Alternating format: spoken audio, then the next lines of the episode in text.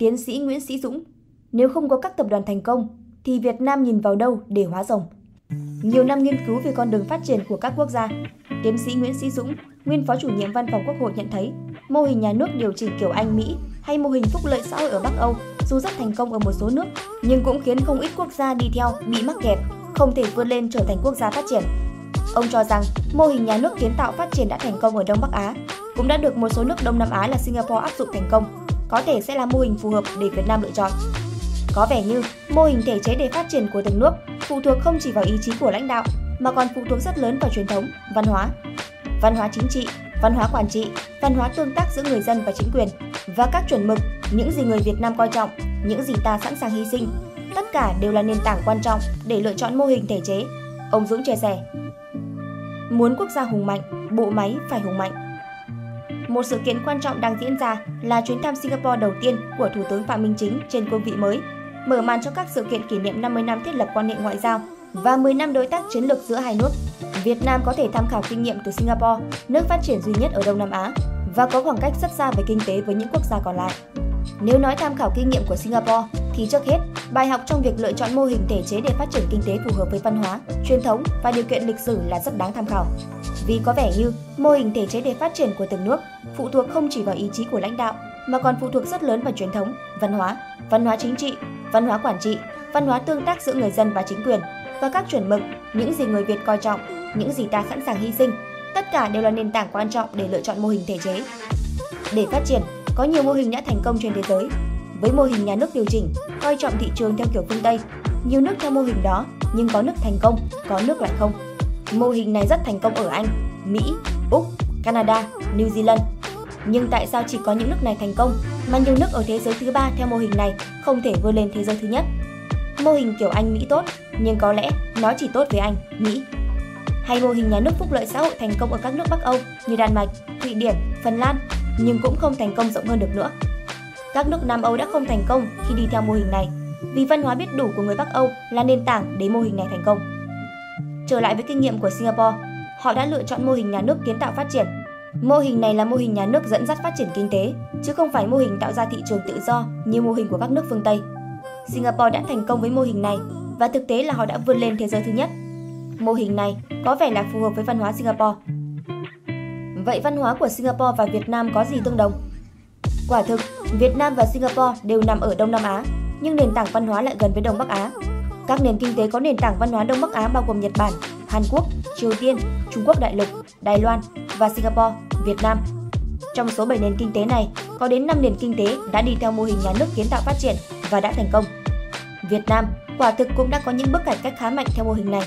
Dù không hình thành khuôn khổ lý thuyết, chúng ta phát triển thị trường, nhưng vai trò quản lý của nhà nước rất được coi trọng. Điều thứ hai góp phần phát triển Singapore mà ta cần lưu ý là đội ngũ hành chính công vụ tinh hoa.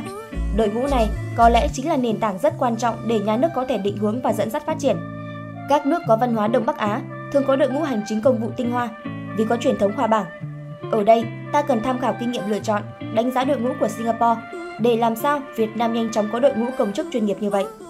Nền kinh tế nào cũng vậy, đặc biệt là khi theo đuổi mô hình nhà nước kiến tạo phát triển, thì muốn quốc gia hùng mạnh phải có bộ máy hùng mạnh. Lịch sử thế giới đã chứng minh điều này.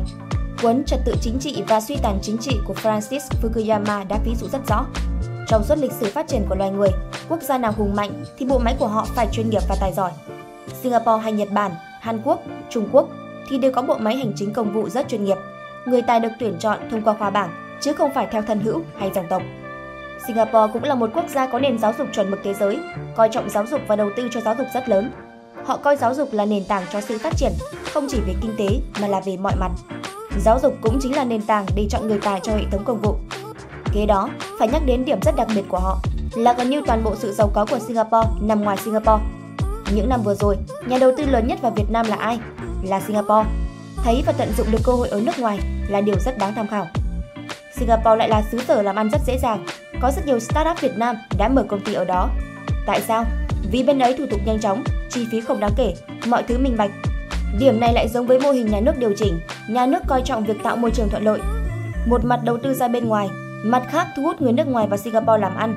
Ở phân khúc có giá trị cao, đòi hỏi nhiều trí tuệ, công nghệ. Đó cũng là lý do khiến một đất nước nhỏ nhưng khả năng thu hút nhân tài rất lớn. Những đột phá trong chiếc iPhone cũng đều có bàn tay nhà nước. Có ý kiến cho rằng mô hình nhà nước kiến tạo phát triển chỉ thành công với Hàn Quốc, Nhật Bản vì trước đây họ có nhiều thuận lợi để triển khai mô hình này. Còn Việt Nam sẽ rất khó để triển khai khi chúng ta hội nhập sâu vào nền kinh tế thế giới. Với một nền kinh tế mở và nhiều hiệp định thương mại tự do như hiện nay, đúng là thúc đẩy mô hình nhà nước kiến tạo phát triển khó hơn trước. Trung Quốc là một quốc gia đã thành công, mặc dù chỉ mới đi theo mô hình nhà nước kiến tạo phát triển gần đây. Nhà nước Trung Quốc đã hỗ trợ mạnh mẽ cho các doanh nghiệp phát triển công nghệ số, trí tuệ nhân tạo, năng lượng sạch. Thật ra, các nước cũng phàn nàn về việc Trung Quốc bảo hộ doanh nghiệp trong nước, nhưng vẫn không làm gì nhiều hơn thế, vì họ vẫn cần thị trường và hàng hóa của Trung Quốc. Việt Nam tất nhiên khó có được vị thế như vậy, nhưng không phải là không thể thúc đẩy phát triển công nghiệp hóa theo định hướng của mình. Thứ nhất, phải biết tất cả những thành tựu vượt bậc tạo ra đột phá đều có nhà nước đứng sau cả. Đừng ngây thơ với những điều phương Tây nói như nhà nước nhỏ, xã hội lớn hay nhà nước quản lý tốt nhất là nhà nước quản lý ít nhất. Trong cuốn sách Nhà nước khởi tạo của mình, giáo sư Mariana Mazzucato đã chứng minh rất thuyết phục rằng thực chất, những phát kiến đột phá cho phát triển kinh tế của phương Tây đều có sự tham gia của nhà nước. Bà đã chỉ ra rằng mọi thành tựu công nghệ tạo ra từ iPhone đều là kết quả đầu tư của chính phủ Mỹ từ Internet, GPS đến màn hình cảm ứng hay trợ lý ảo. Thứ hai, có nhiều cách để hỗ trợ các nghiên cứu tạo ra đột phá, ví dụ như đầu tư cho quốc phòng an ninh, rồi khi có kết quả thì chuyển giao cho dân sự. Vì không có hiệp định nào có thể hạn chế việc đầu tư cho an ninh, quốc phòng, các nước đang làm theo cách này nhiều. Thứ ba, đội ngũ hành chính công vụ giỏi sẽ vẫn có cách để tạo ra lợi thế cho sự phát triển của đất nước. Vẫn có cách, nhưng quan trọng vẫn phải là giỏi. Thì trước sau vẫn trở lại việc phải có bộ máy hành chính công vụ giỏi. Với Singapore, nhiều ý tưởng đột phá là từ nước ngoài đến, vì ở đó làm ăn rất dễ. Thứ hai, vì nhà nước Singapore là nhà nước kiến tạo phát triển, nên đội ngũ công chức tinh hoa của họ biết nên đầu tư vào cái gì để tạo đột phá. Còn với Việt Nam, rõ ràng Việt Nam có những điểm rất mạnh mà Singapore chưa chắc có. Một trong số đó là người Việt Nam tài giỏi đang ở khắp thế giới. Chiến tranh loạn lạc đã khiến người Việt Nam ly tán ở khắp nơi trên thế giới. Trong phúc có họa, trong họa có phúc. Sự ly tán này đã mở rộng ra mênh mông không gian tồn tại của dân tộc Việt.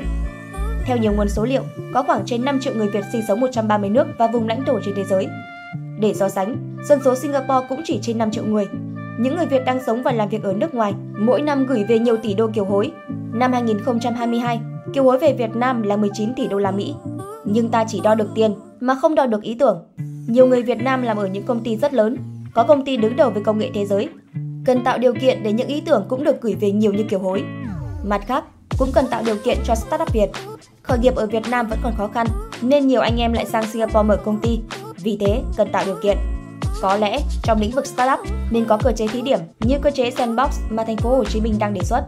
Nghĩa là trong khuôn khổ sandbox thì thành phố được thí điểm. Nếu thí điểm thành công thì nhân rộng trên cả nước. Không thành công thì cũng không ảnh hưởng trên diện rộng.